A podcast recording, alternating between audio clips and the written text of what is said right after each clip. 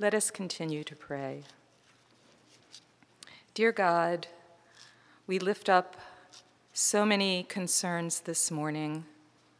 Mixed among them are joys that bring us laughter and smiles. We also have lifted up, many of us, things that are on our heart that we have not shared with this community, but we know that you hear, that you always hear all that we lift up to you. We, may, we may not be climbing a literal mountain, but at some point in our lives, all of us have some sort of figurative mountain to climb. We need your help in climbing that mountain, and we need to listen for your voice among the babble of all the voices that are thrown at us, those who offer us easy solutions, quick relief, false promises.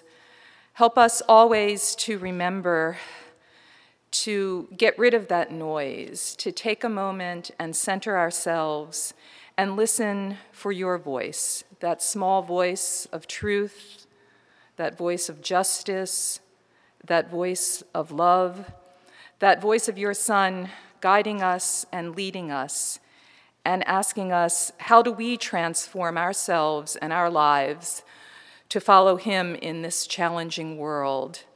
Help us to remember that Jesus is the one who shows us the way and helps us to remember that we can be beacons of light.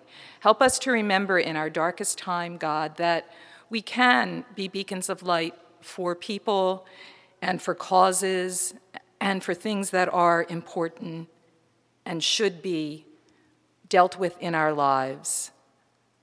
This morning, when we lift up all these joys and concerns, we also pray that you will always be the light that breaks in on us and that helps us glow with the love of your Son and share that with others. May it always be so. Amen.